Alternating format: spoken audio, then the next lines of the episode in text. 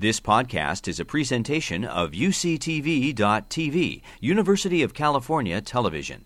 Like what you learn, help others discover UCTV podcasts by leaving a comment or rating in iTunes. So, thanks everybody for coming. So, today uh, uh, in our series of fireside chats, I'm talking to Rebecca Berman, who is uh, uh our new residency program director here at UCSF. We'll talk a little about your both personal and professional life and your experience in uh, both in Boston and coming out here to San Francisco. So, why don't you start and tell us a little about your background, where you're from, and a little bit about your upbringing? Great. Um, I grew up in New Hampshire. My dad was the uh, started the first HMO there, and so he was the doctor in Nashua, New Hampshire. So most of the kids that I went to school with were on free lunch, and I was like the doctor's daughter in town. Um, my parents had done Peace Corps, and we were raised very much with this kind of like social justice bent. Um, we then moved to Massachusetts when I was nine, and I spent my whole growing up saying I was not from there. I was from New Hampshire, but then I spent about 30 years there, so I guess now I'm really from Boston. Right. Particularly now that I'm out here. Um, and uh, I went to, I stayed in Boston. I went to Harvard College. I majored in African American studies while I was there, again, kind of taking that social justice bent. I was really interested in education, so I studied what were the uh, power dynamics that went into programs that tried to create a power elite amongst the um, African American community in particular. Um, so actually, a lot of the work that I did in medical school has ended up translating. I'm sorry, a lot of the work I did in college has translated into the work that I do now. So when you fantasized in college about your eventual career, what did it look like? Oh God, I had no idea. I did do pre med classes because I had liked science, but I was really conflicted about going to medical school. Um, you know, you hear all this stuff about how hard residency is and how hard doctors work, and that was very discouraging for me. Um, and because I wasn't coming from a traditional science background, I would go to these pre med events, and people would say, like, "Why are you here?" um, and so I actually wasn't sure if I was going to be a teacher or a social worker or a doctor. Um, and I, I taught for the first year after college, and I loved it. Um, and I loved the teaching, and I actually didn't love teaching the kids how to share, and sort of decided that I wanted to teach grown-ups. Were you any good at teaching the kids how to share? I hopefully because I have three of my own now, but, uh, but I discovered I wanted to teach my own children how to share. My grown-ups, you know, teaching grown-ups is more fun because if they don't want to come, they just don't come. yeah, yeah being an African American studies major at Harvard, what was that like? Were, were there a lot of non African American students in the major? So there weren't. There were three of us. Um, out, of, so, out of how many? Uh, there were probably about 20 per year in the department. And, um, and so we were definitely a minority. Like I always knew the Crimson would often call me about sort of race relation type things on campus. And I always knew because they one of the other two white African American studies majors would have told them to call me. You know, right. we, we always were sort of the go-tos. Um, you know, I thought it was really interesting in terms of um, there's an experience that a lot of minority members talk about kind of crossing the color line of like being in a place where you are in the minority and that was kind of my experience in college which is sort of funny at a place like harvard that that's where i had that experience but um, i think that was actually hugely beneficial in terms of thinking about how to mentor across differences and kind of helping walk in other people's shoes your decision to go to medical school sounds like you were a little bit ambivalent. Uh, you had a father in medicine. I don't know what your mother did. did. but seeing your father was that uh, did that drive you toward or away? I mean, my dad always loved his job, um, and he was he had practiced for the first 25 years of his career, although he stopped practicing when I was in the fourth grade. So um, most of what I remember is more him being an um, administrator, um, and he always loved his job. Um, so it was inspiring in that regard. It was I was mostly nervous. My brother in law was also in medicine, and he was an intern when I was in college, and he always seemed really tired. it was, was, before the 100 hour work week, or I mean, before the 80 hour work week. It was yeah, during the 100 hour work week. We, we lowered it to 80. We're not back up to 100. Right, exactly. Okay. And it was, um, you know, he always seemed exhausted, and that was like a little bit discouraging. And, uh, you know, ironically, the 80 hour work week happened sometime when I was in medical school, so by the time I went to residency, it wasn't so bad. But also, I mean, the thing that I wish someone had told me in college that nobody did was, you know, any career has a period when you work hard, but at the end, when you're a doctor, you're a doctor. And whether you're a part time doctor, full time doctor, to your patients, you're a doctor. It's actually a really awesome mom job to me. um, because there's so many ways to kind of titrate it up or titrate it down or do lots of different interesting things. I mean, my career of being like a teacher and a cheerleader and an administrator and a doctor, I had no idea that career existed. Like all I knew was kind of bench scientist or just pure clinician. Mm-hmm. Um, and I kind of wish I had had better mentorship when I was in college. It would have led to many fewer years of angst. I remember when I was kind of debating whether or not to go to medical school um, I was doing some public health research, which I really liked, and was debating should I go get a PhD in like sociology or something. And my mom kept really bugging me that she thought med school was the right thing for me. And I said, you know, why are you so invested in my going to medical school? And she said, I'm not. Your father is. I'm just trying to be supportive. um, and so, you know, my parents and I actually ultimately decided I'd gone into medical school and I still wasn't sure. And they said, look, go. And if you drop out within the six, first six months, we'll never talk about it again. it's not like we get full refund. Yeah, exactly. but it was, you know, sort of like you'll like we won't rub it in your face forever. And so I went, and on the first day, it was clear that this was like the perfect match for me. And you said the mentorship that you didn't get in college. It sounds like it was sort of two dimensions. One is you can fashion a career that achieves some level of work-life balance. We'll get back to that later. And it was also that the career can be sort of multifaceted. There are a lot of different things one can do with that degree. Totally. I mean, I just wasn't exposed to any of those things. I mean, it's actually on my sort of life to do list that I have not gotten around to is actually doing more work mentoring undergraduate women about careers in medicine because I think there are a lot of um, misconceptions about what it means to be a doctor. I have a friend who actually debated whether to go to medical school or law school she went to law school. She's a merger, she was a mergers and acquisitions lawyer when we both had two year olds. And she used to joke that what she wanted was my job. And her husband, who was a trauma surgeon, was like, Yes, but you didn't go to medical school, so you can't have that That's job. Right. Um, but that idea of having something where you can like be able to do both things um, is very doable in medicine. And I think we do a very poor job of showing people that early on. Okay. So you went to med school, uh, you went to Harvard? Mm-hmm and you loved it from day one. What what did you love about it? I loved everything about it. I loved the science. I loved the sort of people of medicine, all of these people who wanted to sort of do good and do right by the world and make the world a better place, but in a very concrete way. Um, and I loved my classmates. I think I probably had a little more fun in medical school. In college, I was kind of a grind. um, I worked hard in medical school too, but I think that pass equals MD was helpful to kind of reduce the pre med side of me. Mm-hmm. Got it. Um, before we sort of go too deeply into your career, you've got a very interesting family and a lot of people with uh, with interesting jobs make contributions in a lot of different ways. Can you take us through some of the more more interesting folks in your in your clan? Sure. Um, I have a really diverse um, family. We're sort of the Benetton of families. Um, I, uh, my parents are both Jewish, um, and none of us married um, folks from our background, but we all married people who are really similar to us in values. So everyone is highly educated and pretty high powered in what they do. Um, so my father is now dean of Tufts Med School. Um, although growing up, he started one of the first not-for-profit HMOs.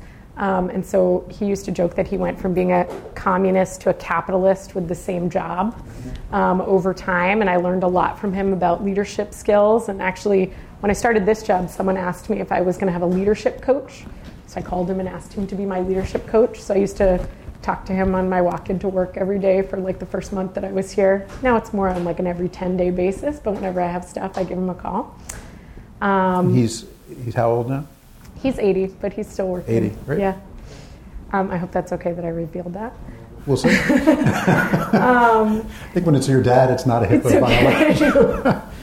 I'll have to ask him after. Yeah. Um, and my mom uh, was kind of a jack of all trades. She was actually one of the first women in politics in New Hampshire. She was a state legislature state legislator when I was growing up. I was like breastfed on the floor of the state house, and um, there's like pictures of me waving to the crowd when I was two. She's kind of had a resurgence. She was like a feminist before her time, and so now that like women are getting much more involved in politics, she's kind of like re, wow. re getting to live those days. She's and did you have presidential candidates coming through the living room all the time? Well, I mean, it was in New Hampshire, yeah. so yeah. yeah, that's what I would think. Yeah. Um, and a lot of failed presidential candidates, yeah. Sure. yeah. And then um, my husband is a um, physician scientist who works here at UCSF, and the sort of Venn diagram of our interests is over disparities. So we both are really excited to be here. Um, my brother in law is also in medicine. He used to be um, the head of the, I'm now blanking on his title, the Office of Oh, the so National, National Coordinator. Coordinator for Health Information Yes. Technology. So he was the health IT czar for the federal government. So we have him to thank for meaningful use. Um, and uh, we have like lots of interesting conversations around the dinner table because of that. Um, and all of my siblings have gone into very interesting careers, very diverse and not in medicine. Wow. Okay, so you finish med school. What do you think you wanted to do when you were in med school? I thought I wanted to be um, a community um, pediatrician who focused on adolescent medicine. I had a sort of image of me working with the sort of majority underserved population with a couch in my office where they would kind of come in and cry and tell me their stories, and I would help them sort of sort out their adolescent ways. Life turned out a little bit different. Interestingly, I actually always thought I was going to work part time, and that had been my intention always. And I have never worked part time, I've always worked full time, and I've really enjoyed my job because, again, I didn't realize you could have this kind of more flexible career um, in academic medicine. And what steered you away from pediatrics? Um, so two things. One was actually my pediatrics rotation. I realized I loved children, and that sick kids made me really sad. And um, and then I did my medicine rotation, and I loved evidence-based medicine, and I found that I found old people very cute as well, and kind of enjoyed taking care of more complex medical problems. And the combination drove me to medicine. I actually thought I was going to go back and do a fellowship in adolescent, which also happens to be a slightly shorter way to do an adolescent fellowship. It's a two-year instead of three-year and then realized I like to take care of a much more complex disease in addition. So instead, I always had a primary care panel where uh, the pediatricians knew to refer me some of their adolescents, so I got, had that flavor, but I kind of like taking care of the spectrum of humanity. When did you realize that being a uh, residency director of some sort was something that you, A, could do, and B, might want to do for a career? So interesting, and it's funny because we just had intern applicants here today. I actually remember at one of my intern interviews where I was the interviewee, I was sitting on the couch of Jane Silman, who ultimately became my program director. And I was kind of describing how I enjoyed teaching. I had been a teacher during my time off, and um, you know, and I liked supporting people and mentoring people. And she said, "It sounds like someday you should have my job." And then weirdly, like many years later, I did have her job, and I had her desk, and I talked to other people on that couch. So I think about it every time I see the new intern. When she said that, did something resonate, or it was yeah, I was what- like, oh, I do kind of want her job. Yeah. I had actually a very similar experience. I had no clue that I wanted to run a residency, and I was uh, being recruited for a job at Hopkins, and the job they were recruiting me for was something I was completely uninterested in. And the chair of medicine at the time said, What job would you like? And I said, Residency director. And I, then I looked around and I said, Who said that? Because I'd never said that to myself. I didn't know it was true. And I came back here and they made me residency director. There you so go. did that for, for three or four years. So sometimes it's uh, strange how that evolves. Uh, in your early years, so you were a resident in, in Boston as well, Mm-hmm. and then uh, uh, made a huge uh, move. This seems like a big move from Boston to uh, to San Francisco, but this was probably a bigger move from the Brigham to Mass General. so how'd that happen? Um, so I was a chief resident at the Brigham, and I loved my chief year. Um, being a chief is sort of like being a program director, and so I kind of got a taste for what my future might hold. And I really wanted a job in medical education. And actually, I went over to the general to interview for a job, mostly to get the Brigham to like write down the job that they kept saying they were going to give me. And then MGH offered me this incredible opportunity. They had a primary care think tank, and they hired me to build programs to get med students interested in primary care. And I remember I, I took the two letters to some of my mentors at the Brigham and said, you know, I really want to stay. Can you look at this letter and you know tell me how to negotiate up my my options here? And one of my mentors took one look at the offer and was like, this is an opportunity to build something your own. Like this doesn't happen very often. You should take this. And I was like, really? Are you sure? um, but it ended up being an incredible opportunity. And when I went over there, it was very unclear kind of what the opportunity was going to mean. Would I build out their global primary care program? Was I going to kind of do summer internships? In the end, I did a lot of things, and the one that kind of really caught fire was helping start what we called student faculty collaborative practices, or um, sort of a version of student run clinics um, that now is a big um, juggernaut at, at Harvard. So sometimes when people are looking for their first job, they don't want that much responsibility to have something, have a blank slate, and that, uh, and it's kind of all on your shoulders. Uh, you obviously found that attractive. So, what about that job, and what about you made that attractive? That is a super question. I think it's fun to put your stamp on something, and you know, I think oftentimes it can be hard to be junior faculty, particularly in a big place like Harvard or UCSF, where um, there are a lot of a lot of junior faculty, and it's hard to kind of have your own niche. And I think there was something appealing about trying to start something new, and maybe it would work, and maybe it wouldn't. Maybe I inherited an entrepreneurial gene from my family. I don't know, but. Uh, but I really loved that creative process of kind of going around and trying to negotiate with the medical school and with um, with MGH about how to sort of build programs to get people interested in primary care because I think there's a lot of people say they want people interested in primary care, but nobody wants to put their money on it, and it ends up working out great. So I'm sure you got a rapid education in the way systems work and how money works and politics and, and all that. Uh, what, what were the main lessons you learned from that experience that you didn't know coming into it? I think the importance of kind of turning um, everybody into allies and mentors as much as you can. So, going in to talk to someone who might originally be opposed to an idea and really going in for advice um, and counsel, particularly as a junior person. I think people love to give advice and it helps them feel invested in your project. So, there was a um, one of the deans who had sort of traditionally not wanted a student run clinic for about 20 years. Students had been trying to start a student run clinic and she really worried that this was going to be perceived as subpar care for poor people, which nobody wants. Um, and instead of kind of going in and saying, I want to do this thing you don't want me to do, I went in and said, I'd love to learn more about why you don't, why you have been concerned about this so that we can try to build something better. And out of that conversation actually stemmed a really productive line of brainstorming which led to this idea of a student faculty collaborative practice where every patient is seen by students and faculty. And what she kept saying is, well, what I say to the students is, would you send your mother there? Now, my mother had a PCP, but what I got the attendings in my clinic to do is say, well, we would send our patients to this, and we will do some urgent care of the patients who are in the practice, in addition to bringing people who do not have a PCP into the practice. So, really trying to get at this core principle that I believe in, which is um, one tier of care for all and, and high quality care for all. And so it wasn't just that you do lip service by going and asking for advice, but actually listening to the advice and making something better from it.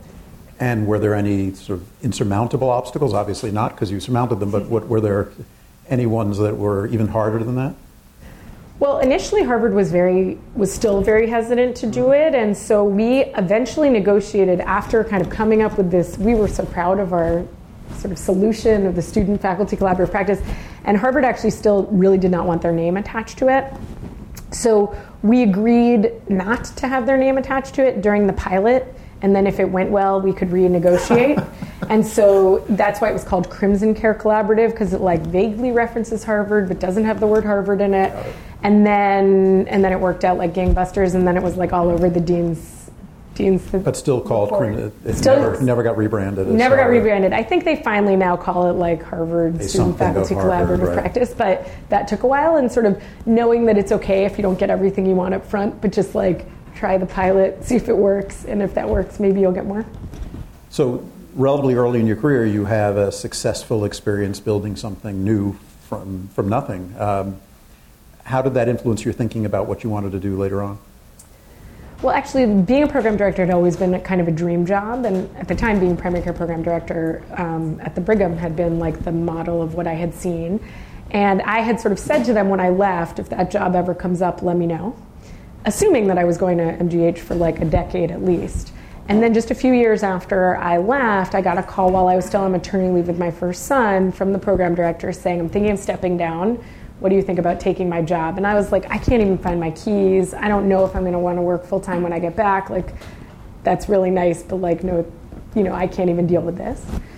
And then actually, right after I got back from maternity leave, there was a funding issue with my position where they thought I was on soft money and the MGH at MGH, and they thought that the money had was about to be abruptly cut off. So I had this meeting with my boss where he was like, "I really hate to tell you this, but your funding for 50% of your job may run out. And I said, oh, okay, well, when would that be? Thinking it would be like, you know, a year, six months? And he said, well, it would be in six weeks.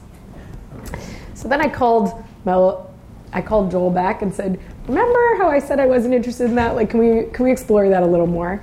And then it turned out my boss at MGH should probably have never told me that because two days later they'd solved the problem and it was not an issue. Right. But in the meantime, it had made me begin to think about other things. And actually, the person decided not to step down from the Brigham at that time.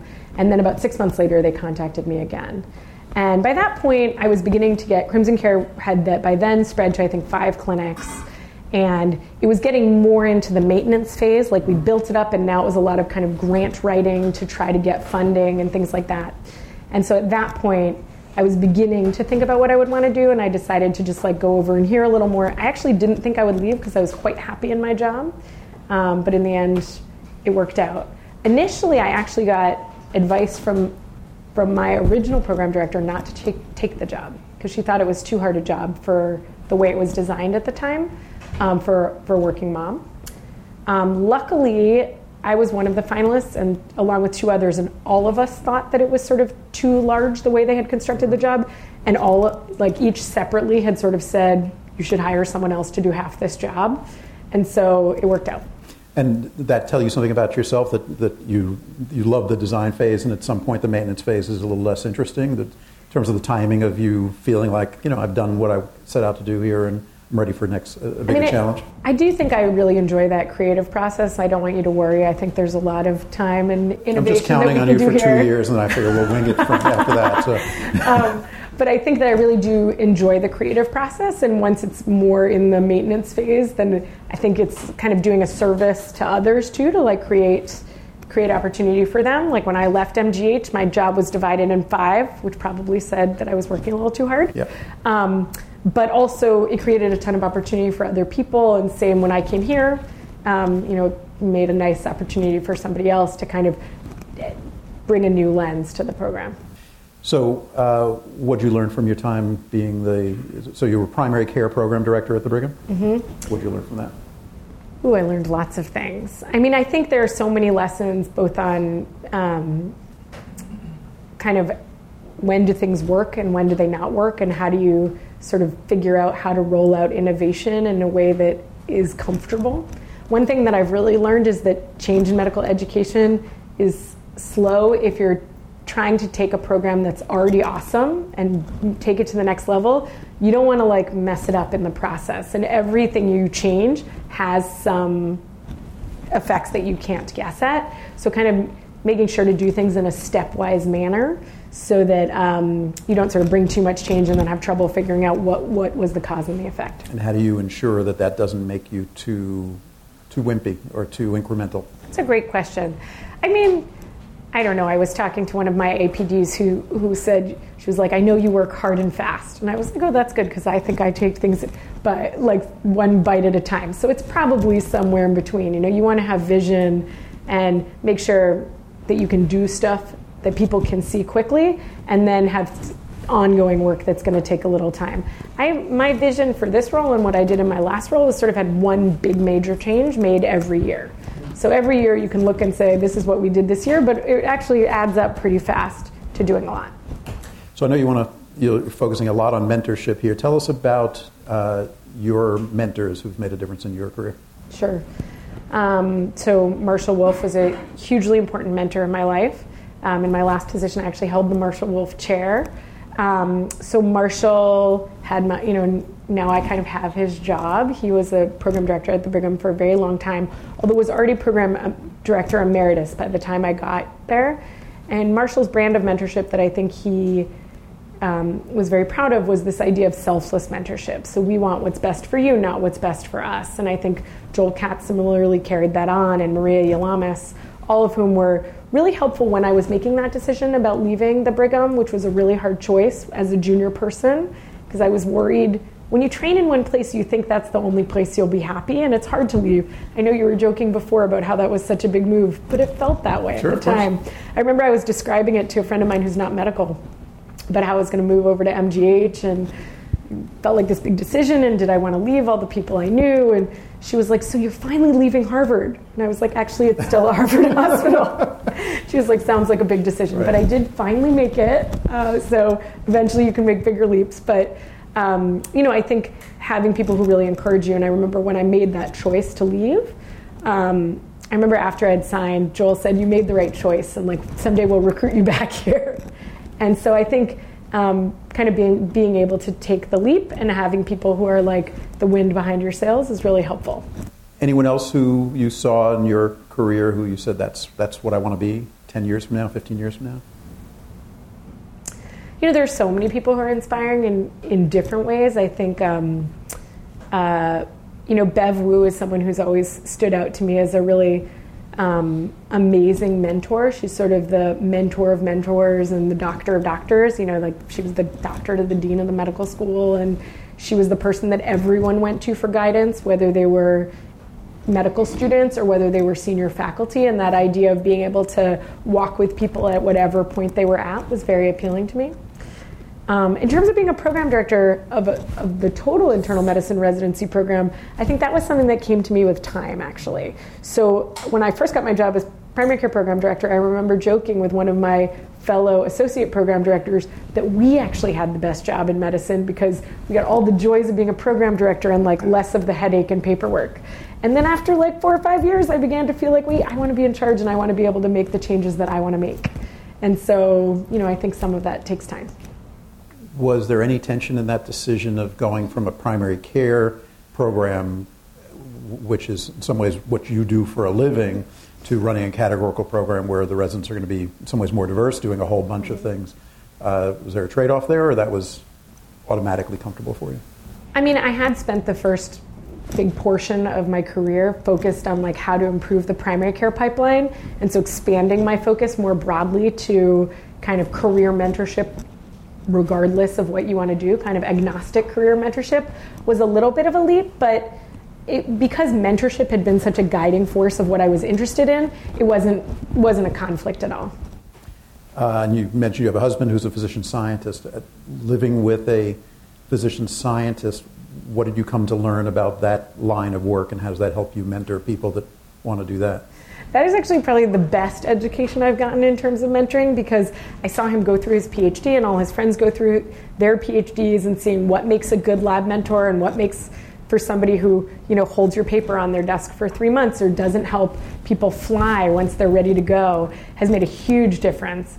Um, I know we're doing a lot of exciting work here at UCSF in terms of thinking about rather than having the PI be in charge of thinking about when the postdoc is ready to go, which kind of represents a fundamental conflict of interest, since uh, I mean all PIs want to do the right thing by their postdoc, but it's also convenient to have them in their lab because they get more um, publications from them. And instead, the idea of you having a committee who helps you think through your postdoc in the same way that you had one for your thesis, I think is tremendously helpful to people in terms of knowing when is the right time, when are you ready, you have your K, you have your big papers, it's time to go. You're mentoring a whole lot of people. What makes a good mentee? I think a good mentee comes with um, some actual questions and some follow through. So, like if you suggest they talk to someone, they actually go and talk to that person. Um, I think it's you end up with a lot of different mentors in life, and so you know it's okay with some people to mostly talk about work-life balance, and with other people talk about what you want to do in your science or whatever. Um, but kind of knowing what you want this mentor to do and being clear about what your questions are, I think, is really helpful. As you've tried to uh, make the mentorship program even better here, um, I think some people have a philosophy of mentorship that it's uh, it's Match.com. You sort of figure out some way of bringing the right people together. Some people are focused more on just creating an overall environment and hope that there's enough people bouncing off each other that things click. How do you think structurally about improving mentorship in a very large, complex program? I mean, I think that the key is to have lots of entry portals for people to connect with mentors. I guess the Match.com analogy is an interesting one. I always think of it as finding someone who lights your Christmas tree, like someone who really lights your fire and reminds you why you went into medicine. And I try to encourage my mentees that that's actually more important than the actual project. Sometimes people get very focused on what the project is, and I think it's more uh, wise to think about the big picture of do, am I inspired by this person are they going to help me kind of grow? Um, and will I gain some skill set from working on this project? Um, in terms of the residency program, we're hoping to kind of have everyone connected to someone in the residency leadership who can provide big picture mentorship and get give those faculty members career development in terms of thinking about how do you think about a career in the big picture, and then how, maintain our rad advisors who do one-on-one mentorship with every resident, kind of thinking about their own goals as they proceed through each rotation and what are their goals in terms of learning as clinicians, and then hopefully expanding our alumni mentorship and getting more people involved in kind of giving back to the residency and having a chance to kind of show off what their careers are. Uh, can you be a good mentor and also someone who evaluates the person you're mentoring, or those those have to be separated?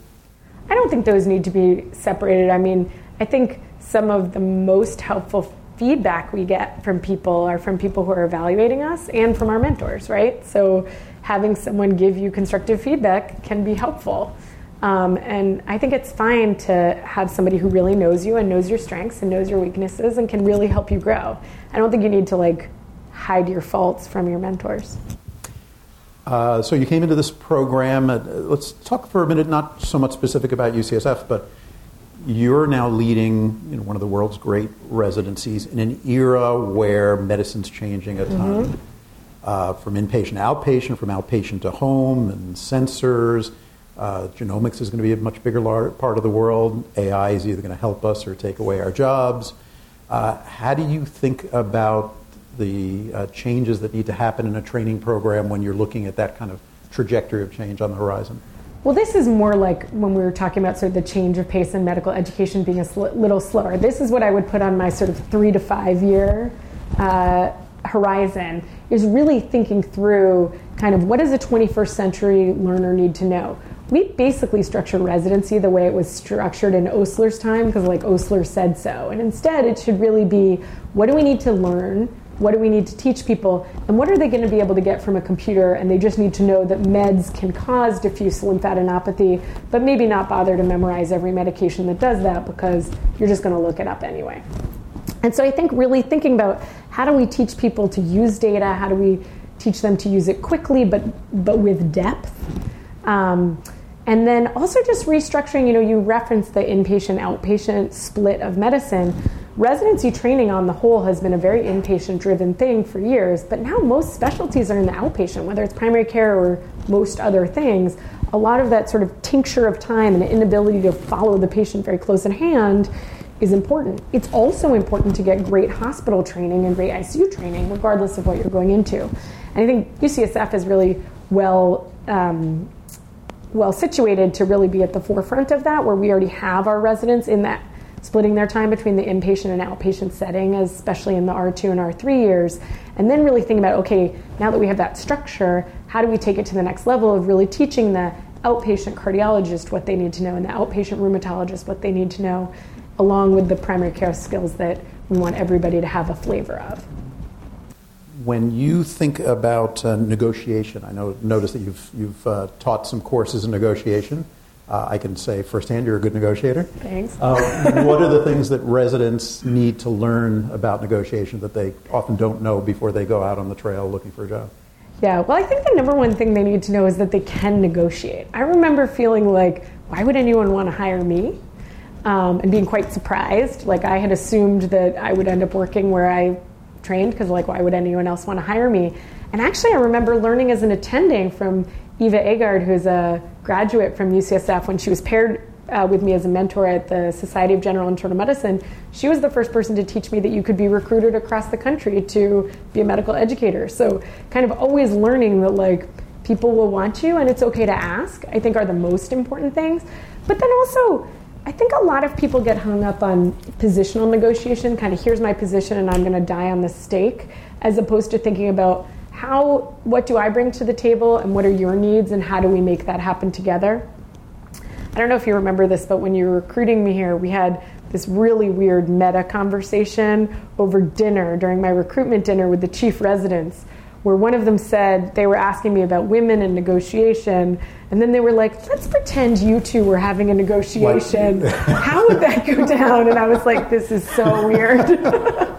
um, but we kind of talked about how it's important to know what the other person's limitations are and assume that you're both coming with um, the best of intentions because after this negotiation you're going to work together. So how do you both get enough that you feel like um, your needs are being met but also that the relationship isn't broken? And i thought our negotiation went very well. I hope you did too. I do, very much. um, the discussions about negotiation skills often do uh, devolve into a discussion of, of gender differences in the way it happens. Is that your impression? And when you mentor residents, let's say, on negotiation, are you thinking somewhat differently when you're mentoring a, a woman versus a man?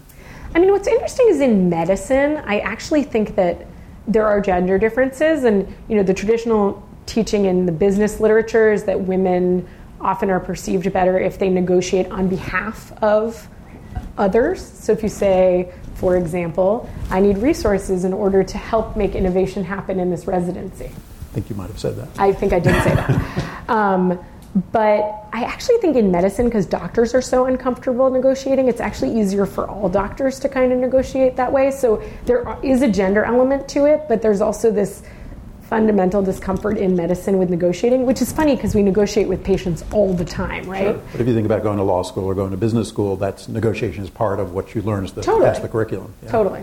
But hopefully, we're going to make it part of our curriculum. So, Great.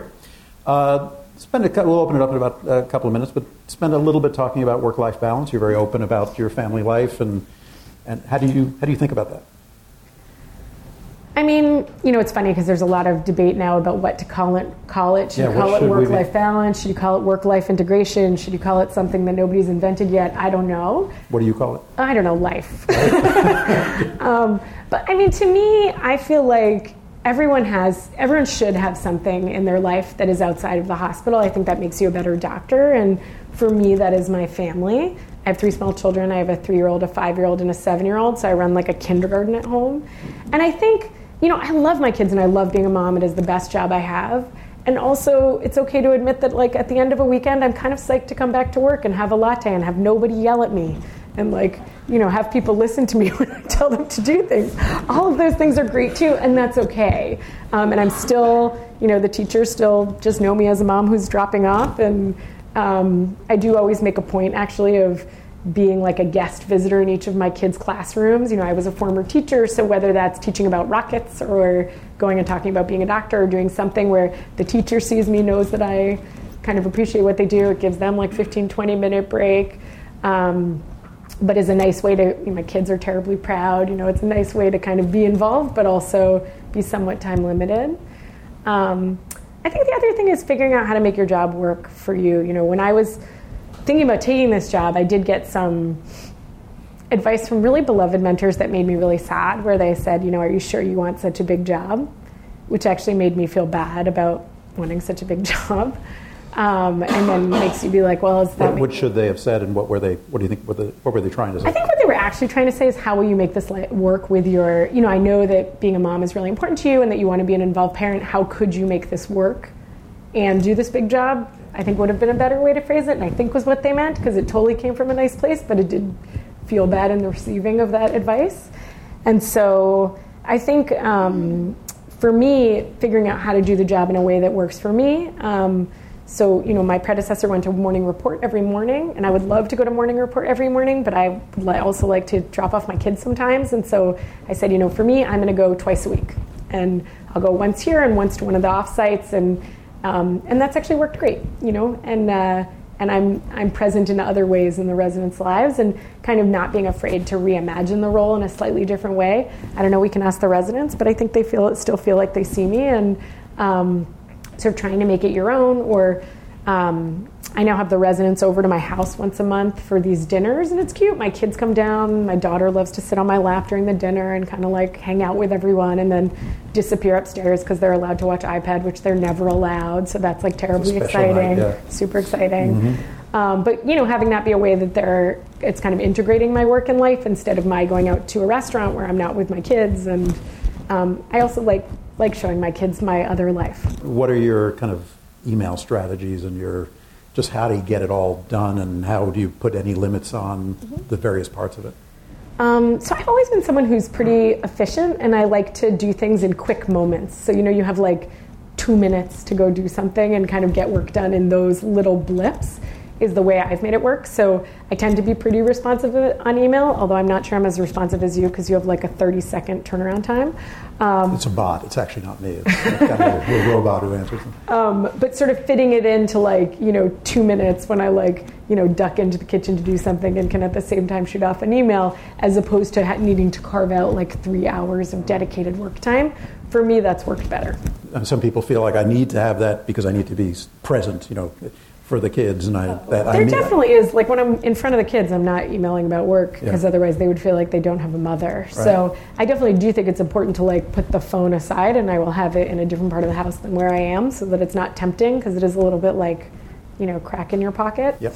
Um, so I do think it's important to have time when you disengage. Um, but I also think it's okay to have like five minutes when you grab it, as opposed to being really religious about the separation. So there was a big move to pick up and go cross country and pick up the family, and your husband's changing jobs, your your job. Um, what ultimately made you do that, and how's it been? It's been great. Good. Um, we had always flirted with moving to San Francisco. We have a lot of friends here. My husband's brother lives here, so that made it a lot easier. Um, moving to a place where you already have good friends, I would highly recommend because um, moving is pretty painful. Actually, the thing I had least anticipated being awful about the move, but one of the things that was probably the hardest was leaving my patients. Um, you know, because I'd had many, many years with these patients. I remember I had one patient who's now like 30, and I had still had in her social history where she'd graduated high school because that had been relevant when I met her, you know, and she and I were sort of joking about all the life that had happened since then. And um, so that that aspect was very hard, and leaving my family was challenging. My parents were super supportive, actually. Um, and this was a great opportunity for me and a great opportunity for Frank- Franklin. And I think we were just ready for the next chapter. Some people have a midlife crisis, other people pick up and move to the West Coast. Right. I think this was a better way to do it. Right. I agree. Uh, we have 10 minutes left. Let's throw it open and see if anybody has any, any questions out there. Uh, you talked a little bit about the topics that will be important in the future of medical education. How about the methods of educating residents? How do you think those will change as opposed to thinking things like lecture based teaching versus other forms of educating? Thanks for bringing that up. You know, I think that figuring out ways to engage people in learning is far more important. Problem based learning has like taken the medical education world in UME by storm, right? It started as the new pathway at Harvard, and now there's like a new, new, new pathway because everyone has to innovate all the time. But everyone is pretty much doing problem based learning now. And I think the same is true in residency. We're all used to these kind of PowerPoints where people give lectures, and actually more of that flipped classroom model where people are really puzzling through it together. At the same time, you know, I think there's a mix that we need. People like lots of change and lots of different ways of learning. So if you did everything as problem based learning in residency, I think folks may feel like I want to learn from experts. And so you don't want to only do self teaching, but I think doing some of that, doing more simulation, and then also spaced education. And I think UCSF has a real um, opportunity point here with our three hospitals and multiple clinic sites. We're spread all over the place. And so, how could we do stuff where we all engage in learning together at different times, um, but kind of working through that material together? So, I think we'll probably look back at how we have modeled residency times forever as really quaint um, in 20 years, um, but I don't know exactly how that will look yet. Do you think we know how to teach in the outpatient setting? Uh, it's always struck me that inpatient teaching is significantly easier. You have a whole team and they're there. I mean, the time is harder to find than it used to be, but the dynamic and kind of the, the, the geography of it seems to work pretty well and in the outpatient world, I think it's harder. I think um, there are a couple things that are really hard about teaching in the outpatient setting. One is outpatient setting. Outpatient medicine just takes a lot longer to learn, and so kind of making people feel like they're actually learning. Because in the inpatient setting, you're drinking from a fire hose. You know you're learning. In the outpatient setting, it can be a little bit more like um, slow paced, and so you're not sure what did I take away from today. And I think doing more team based learning where the medical resident is teaching a medical student makes you feel like you're like, oh, I did learn something because I taught it. Right. Um, so my hope is that the outpatient, as we move to sort of more team-based care in the outpatient setting, that we'll move to more team-based education, um, both with residents, medical students, but also nurse practitioner students, pharmacy students, the MAs, kind of working as a team. Because the more you teach, the more you learn. And I think we haven't quite embraced that in the outpatient world yet. You've talked a lot about like the trajectory of your career, um, and just thinking with all of the residents in the room, if there's any piece of advice that you would give people at our stage of training that either was given to you or that um, you find helpful in thinking about where you are now. Sure. Um, I think it would be to take opportunity where it strikes. It's like very tempting to picture your career and make a plan and like pursue that plan, but my plan as a chief resident would have been to work in graduate medical education. And the first job i got was in undergraduate medical education with medical students. And i was like an educator with no students. It was a really weird job. Um, but it ended up being a great opportunity. And so you sort of take what you have and make it a great opportunity rather than really fixating on one thing that you think you want. And then it all worked out. So now i do lots of graduate medical education. But i loved my time in undergraduate med- medical education. I think it taught me a lot um, it kind of is like a life approach of positional negotiation of like think what your interests are and try to pursue those interests, but don't be like too obsessed with exactly how it's going to work. And people often parse themselves as I'm a UME person or I'm a GME person. You don't think? You think people can span that? And I do. I think it's ME, medical education, and whether you're, you know, there is fun things about teaching medical students, right? They're like really bright and shiny. They're super enthusiastic, and there's fun things about teaching residents. Residency can be hard, so at times residents might be a little less enthusiastic than others but they're really excited about beginning the rest of their lives and that opportunity to kind of meet people right there and help launch their career is really exciting. And residents keep you sharp, right? Because they medical students will allow you to give the same awesome lecture about chest pain for 25 years and love it every time. Or, or be wrong and they'll say, oh, that sounds interesting. Yeah, exactly. Let me look it up. say, no, and wrong. the residents will push you, like, what about that medicine you've never heard of? And um, for me, I really like both. But I'm not a believer that you need to commit. Can you talk about having 180 or so mentees or or employees or whatever you want to you know think about that as an organizational structure and how do you find time to know everybody and meet with everybody?